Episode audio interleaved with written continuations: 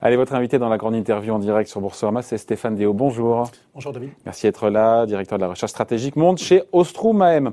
On a un CAC 40 qui semble plafonner certains au niveau, quand même, 6400 points, qui lui cru encore il y a de cela un, an.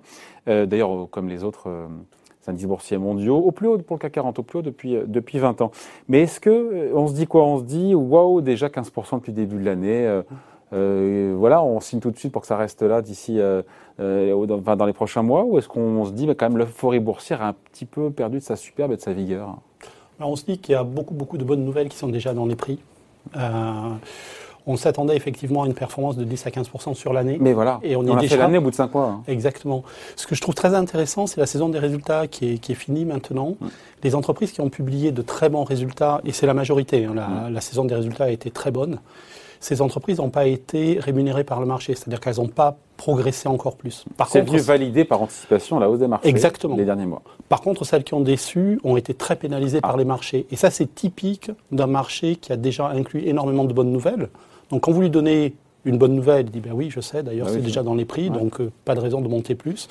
Par contre, quand vous avez une mauvaise nouvelle, là évidemment il faut repricer et donc vous avez une baisse très très forte. Ouais. Donc pour répondre à votre question, je pense que le marché a toujours raison, évidemment. Mm. Donc le marché a eu raison. Non, il a tous les jours raison, même s'il n'a pas toujours raison. C'est ça là. Voilà. Donc euh, il a fait le pari d'une reprise économique, mais c'est vrai qu'on est allé très vite en besogne et il faut une pause qui, je pense, est saine. Et vous l'avez dit, depuis un mois, on n'a quasiment rien fait sur le CAC. Ouais. En fait. Donc l'optimisme reste de mise, mais il y a plus de prudence de on la est, part des investisseurs? On est beaucoup plus prudent à court terme. Euh, pour ces raisons. C'est-à-dire qu'on voit mal comment le, le CAC peut, ou l'Eurostock ou les, les, indices peuvent progresser énormément. À moyen terme, on a quand même une normalisation de l'économie. On devrait retrouver le niveau de PIB pré-crise l'année prochaine. On devrait donc avoir des bénéfices en zone euro. En zone euro. Parce qu'aux États-Unis, ça sera cette année. Hein. C'est déjà fait, oui. Ouais. Euh, c'est déjà fait aux États-Unis? Ce sera cette année, pardon. Ouais, ouais. Ouais, c'est quasiment fait. On n'en est pas loin. Ça veut dire que vous avez des bénéfices qui vont revenir euh, au niveau pré-crise. Ça veut dire qu'à moyen terme, le scénario central, c'est quand même des bourses qui continuent à, à, progresser. Donc il faut quand même bien Ça distinguer. reste le scénario central, mais avec encore une fois l'idée que 15% en 5 mois. On il n'y a pas de raison que ça se reproduise. Ou alors il faut de nouveaux catalyseurs, ouais. de nouvelles bonnes nouvelles qu'on a du mal un peu à imaginer là, non Oui, oui, tout à fait. Si vous regardez l'indice de surprise économique, par exemple, c'est quoi les... ça, cet indice de surprise économique? C'est vous regardez tous les jours les données économiques qui sont publiées et vous comparez avec le consensus des économistes. Ouais. Euh, L'indice était euh, stratosphérique aux États-Unis il y a encore quelques mois, c'est-à-dire qu'il y avait énormément de chiffres qui étaient publiés bien mieux que ce qui était attendu. attendu. Ouais. Là, on est revenu à zéro. Donc, pour abonder dans votre sens, ça veut dire quoi? Ça veut dire qu'on a des nouvelles économiques qui sont bonnes, mais qui sont en ligne avec les attentes. Donc, vous n'avez plus de surprises. Donc, le réservoir de bonnes surprises est effectivement, je pense, euh, largement épuisé. Donc, on est toujours sur une tendance haussière, mais qui sera beaucoup plus faible. Ouais, avec euh, des grosses incertitudes qui se posent, évidemment, dont on parle, et qui portent essentiellement euh, sur quoi? Sur l'intensité du rebond de l'inflation. C'est le sujet de conversation euh, oui. en salle de marché depuis maintenant plusieurs mois. Parce que faut dire ce qu'il y a du côté sanitaire quand même, les campagnes de vaccination avancent vite. C'est quoi? C'est un Américain sur deux qui est totalement vacciné, oui. là où un, un Français sur deux a une première dose. C'est à peu près ça. On, on, vaccine en Europe à peu près 1% de la population par jour. C'est à peu près l'ordre de grandeur. Donc ça va effectivement très très vite. Après, euh, je ne veux pas m'improviser spécialiste des épidémies. Non, mais la partie on ne sait jamais. Euh, oui, il peut y avoir un variant, oui, etc.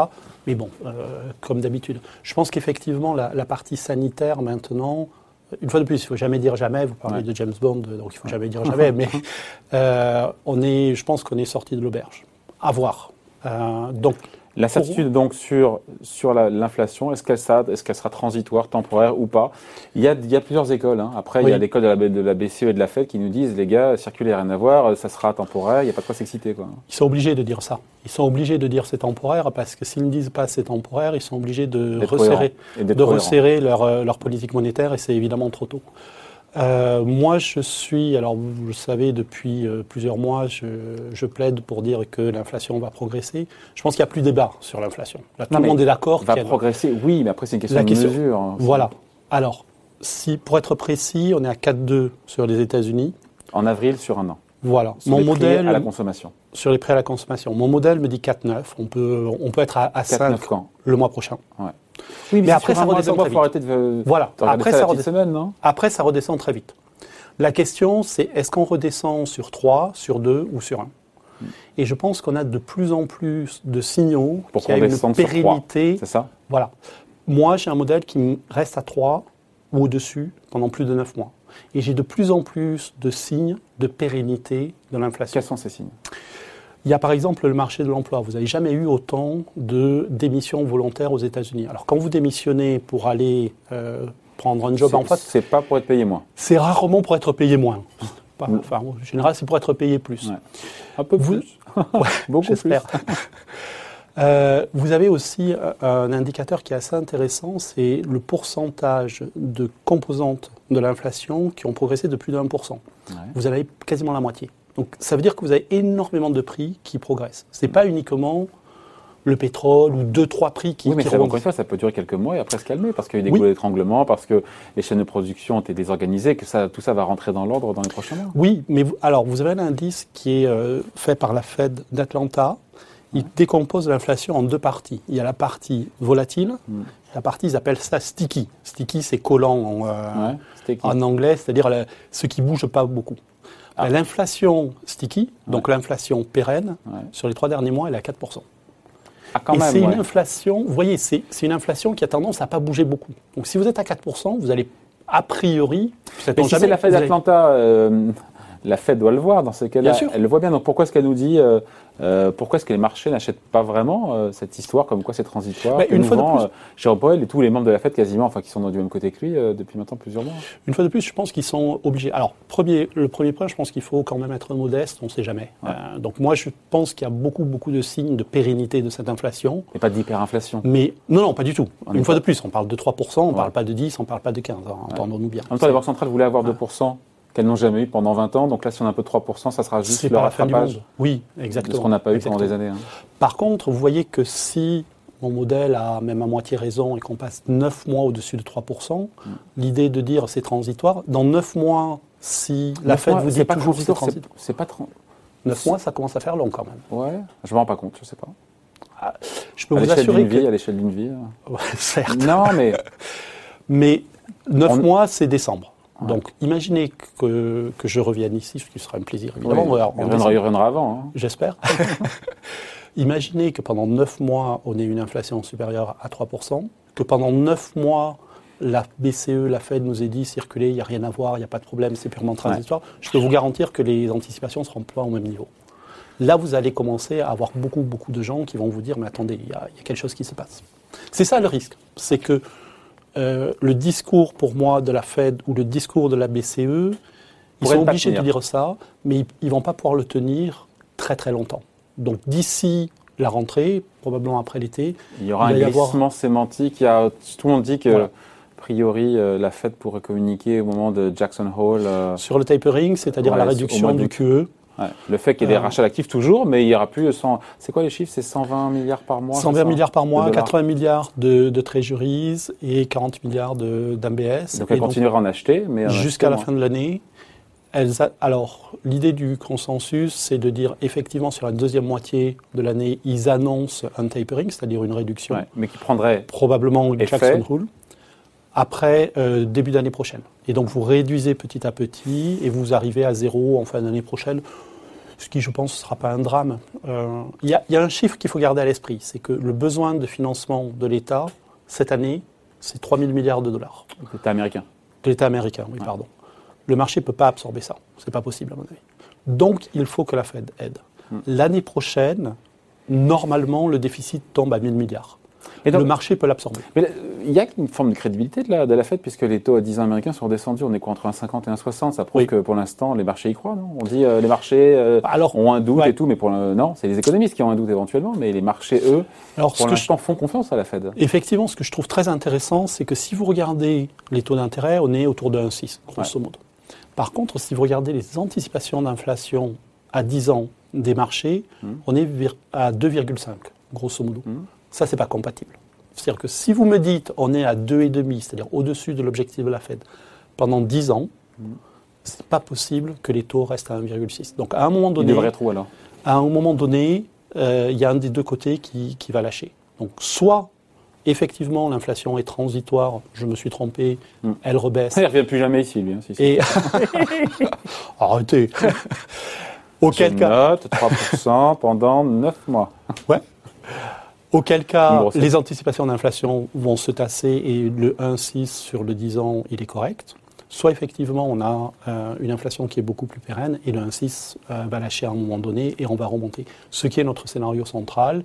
Et donc, on, serait sur du 2% en fin d'année sur le. Mais on ne rien de dramatique, mais ça nécessite. oui, voilà une modification, encore une fois, pas à la marge, mais mm. un début de modification de cette politique monétaire américaine de crise. C'est pas un crack obligataire, entendons-nous bien. C'est-à-dire que 40 BP, c'est-à-dire 0,4% en, euh, en euh, deux trimestres. Ça va. Non, ça passe crème. On a vu pire. Euh, ça veut dire qu'il y a une modification de la politique monétaire. Et ce qui est important aussi, c'est que la Fed a très bien communiqué sur le fait qu'il tolérait une inflation supérieure mm. à 2%. Donc l'idée, c'est qu'ils ne vont pas sauter sur les freins très vite. Ils vont juste relever le pied de l'accélérateur petit à petit, ce qui n'est pas du tout, du tout la même histoire pour les marchés. Puis la Fed répète régulièrement qu'elle préviendra très très en amont, oui. très très en amont de tout changement de politique monétaire. Donc très très en amont, on se dit mais c'est quoi, c'est trois mois, c'est six mois, c'est euh, un bah, trimestre Si euh, on a raison sur le timing, tous les deux, puisqu'on est d'accord sur ça, euh, ils annoncent autour de Jackson Hole, donc fin août, mise en place début 2022 Probablement euh, le meeting du 20 septembre, si mes souvenirs sont bons. Pour une mise en place janvier 2022, oui, effectivement. Et le marché absorberait ça tranquillement? Écoutez, la réaction pavlovienne des marchés, c'est de penser à 2013. Si vous vous souvenez, euh, Bernanke annonce le, tapering du QE précédent. Ben Bernanke était avant Janet Yellen. Voilà. C'était maintenant est au Trésor américain. Exactement. Et là, vous avez eu un quasiment un crack obligataire. On était à 1,6 là aussi mm. sur le 10 ans américain, on est passé à 2,7 en, en quelques mois. Parce que les marchés ont paniqué. Là, c'est tellement téléguidé, c'est tellement attendu, c'est tellement euh, Exactement. Je vois vraiment mal les marchés réagir aussi violemment euh, qu'en 2013. Donc je pense que le copier-coller de 2013 est, euh, excessif. Incertitude donc autour de l'inflation, et tout ça sera tranché d'ici à la fin de l'année, on saura qui a raison, qui a tort. Euh, après, il y a aussi la solidité de la reprise économique, au-delà du rebond mécanique du chat mort post-crise sanitaire. non mais ça rebondit parce qu'on rouvre les économies, de savoir si tout ça est pérenne ou pas, ou euh, s'il y a des faillites, si euh, voilà, s'il y a du chômage plus que prévu. Il y, a un, un, autre sujet pour les marchés. Il y a un vrai sujet. Alors, je ne veux pas euh, exagéré, mais il y a un sujet de stagflation, en quelque sorte. C'est-à-dire qu'on peut raconter une histoire où vous avez plus d'inflation qu'attendu, c'est le mmh. débat qu'on vient d'avoir. Et un peu moins de croissance. Et moins de croissance parce que vous avez des goulots d'étranglement parce que la production ne suit pas. Il y, a un indicateur qui est assez impressionnant. Il aime bien les indicateurs, Stéphane. Ah, moi j'adore les chiffres, oui. Ah bah. On va faire ce métier sinon. Hein. et alors, c'est quoi cet indicateur? C'est la différence entre les mises en chantier et les permis de construire aux États-Unis, qui est au plus haut historique. C'est-à-dire qu'il y a beaucoup de gens qui ont un ah. permis de construire. Mais ils n'arrivent pas à démarrer leur chantier faute. Parce qu'il n'y a pas d'entreprise pour les mettre en place parce qu'elles sont toutes en sur, euh, surexploitées, elles n'arrivent pas à, produire. Donc il y a un peu partout ce genre de d'effets, vous voyez, de goulots d'étranglement qui peuvent disparaître petit à petit. Mais alors je vais vous donner encore un autre chiffre puisque vous avez l'air de. Je le note. euh, les ventes de détail aux États-Unis sont 20% au-dessus du niveau pré-crise. Ouais c'est pas une, on n'est pas revenu au niveau d'avant le Covid, on est revenu 20% au-dessus à cause d'échecs euh, Biden, etc. Il est évident que la production ne va pas suivre aussi vite.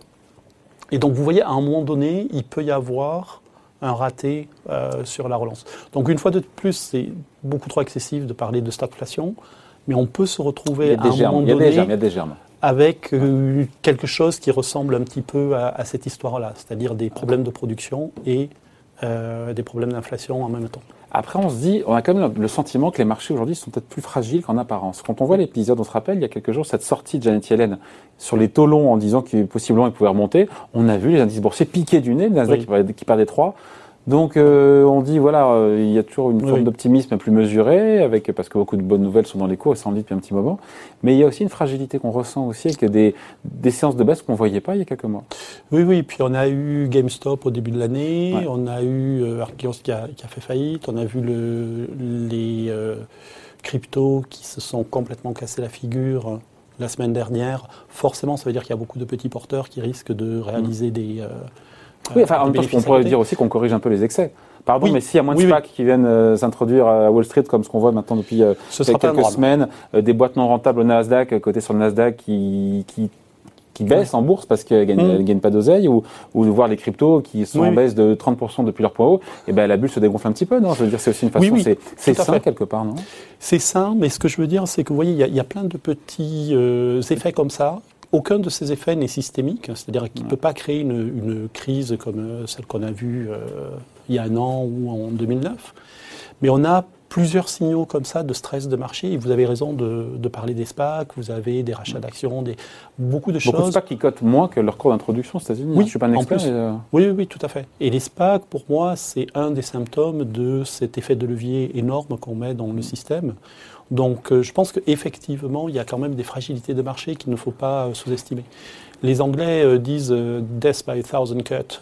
je, tuer, tuer quelqu'un avec 100 euh, coups de couteau. C'est-à-dire c'est des petits coups. Mais au bout d'un moment? Mais au bout d'un moment, cumulé, ça peut créer un, vrai problème. Donc c'est pas un choc massif comme les subprimes ou le Covid, mais à force d'avoir tous ces petits chocs qui s'accumulent, mm. ça peut effectivement créer une, fragilité de marché. À quoi ça peut ressembler, encore une fois, les marchés dans les prochains marchés boursiers, dans les, prochains, prochains mois? On se dit quoi? On se dit, on manque de catalyseurs pour aller plus haut. Euh, il y a, on voit pas de, de, grosses mauvaises nouvelles puisque encore une fois côté inflation, même si effectivement ça accélère un petit peu, il y a rien, on va pas aller à 4-5% d'inflation. Les banques centrales ont balisé le terrain comme jamais en disant attendez, euh, tout, doucement, tout doucement. On a du mal à voir. C'est là où on a déjà fait 15% sur le CAC 40 depuis en, 5 mois. On se dit c'est du mal un peu à. Bah écoutez, je. On pense pas personne ni dans le mar de café. Hein. Je vous présente mes excuses parce que je vais être très ennuyeux, mais je mmh. pense qu'effectivement, euh, le scénario central, c'est un scénario où le CAC continue à, bouger très très peu. C'est-à-dire que c'est difficile au niveau où on est d'avoir vraiment des surprises très fortes à la hausse et donc un rallye très très fort. C'est difficile aussi. Donc l'année est faite à vous écouter sur le CAC 40 et sur les indices mondiaux d'ailleurs. L'année, je ne sais pas, mais en tout cas les, prochains mois, effectivement, on a, très, on a du mal sauf à raconter des histoires vraiment exotiques. C'est-à-dire, une fois de plus, un variant indien qui. Euh, etc. ça, c'est toujours possible. Mais mm sauf à raconter des histoires très fortes comme ça, je pense que le scénario central, c'est effectivement sur les mois qui viennent une consolidation de marché, c'est-à-dire des marchés qui sont plutôt... Euh, en taux ondulé, comme on dit. Voilà, exactement. Qui naviguent autour de... C'est le bon terme technique. Non, mais qui tournent autour du, voilà, du, oui, tout à du fait. niveau... Non, non, mais tout à fait, tout à fait. Et à l'inverse, je vois énormément d'investisseurs qui disent euh, on a réduit la voilure, dès qu'il y aura une correction, on rentrera. Correction, c'est à peu près 10%. si tout le monde attend une correction de 10% pour rentrer, ça veut dire qu'ils rentreront à 5%. C'est-à-dire que vous n'aurez jamais votre correction de 10%. Donc une fois de plus, c'est euh, scénario taux ondulé. Je suis désolé, c'est pas très euh, c'est pas très sexy, mais c'est probablement le scénario central. Stéphane Léo est so sexy. non, mais par contre, on finit là-dessus, Stéphane, mais euh, euh, les, la valorisation des actions mondiales aujourd'hui, quand on regarde, c'est 18 mm. fois euh, en termes de ratio sur les bénéfices mm. sur les années, sur l'année à venir. historiquement, ça reste cher aussi. Il faut quand même le rappeler. Enfin, tout le monde le sait, mais 18, enfin, vous connaissez ça mieux que moi. On est L'historique, quoi, est à 14-15 Je sais pas, non, on est. Euh, Alors, il faut faire très attention ah, parce que quand vous, quand vous, achetez une action, vous achetez des bénéfices futurs. Oui. Oh. Donc le taux. Eh, Ah, j'apprends un truc. Ah ben voilà. Donc le taux d'intérêt auquel vous actualisez ces bénéfices euh, futurs est extrêmement important. Mais à quel taux? Donc quand vous avez le Bund qui a zéro, voire en négatif, évidemment, vous n'avez pas les mêmes valorisations qu'il y a 2-3 euh, décennies quand on actualisait avec 10%. Donc je pense qu'il faut faire très très attention à ces comparaisons historiques. Ah, oui. Par contre, là où je vous rejoins, c'est qu'une fois de plus, on ne peut pas raconter une histoire de rallye de très forte performance des bourses quand on parle de 18. Parce que c'est très difficile de tirer l'élastique encore plus. Donc on revient une fois de plus sur cette histoire qui est que bah, quand vous êtes à 18 sur les PE, il y a énormément de bonnes nouvelles qui sont déjà dans les prix. Et donc la perspective de hausse des, des bourses restent intactes à moyen terme. Et si quelqu'un est à 7000 points euh, d'ici la fin de l'année et que vous revenez, euh, vous mangez votre chapeau. Hein. Oui, je vous présenterai mes excuses. Avec la bouteille de champagne qui va bien Allez, merci d'avoir été avec nous. Stéphane Déo, toujours un plaisir. Le directeur de la recherche stratégique Monde Worldwide chez Ostrom Asset Management. Merci Stéphane. Merci.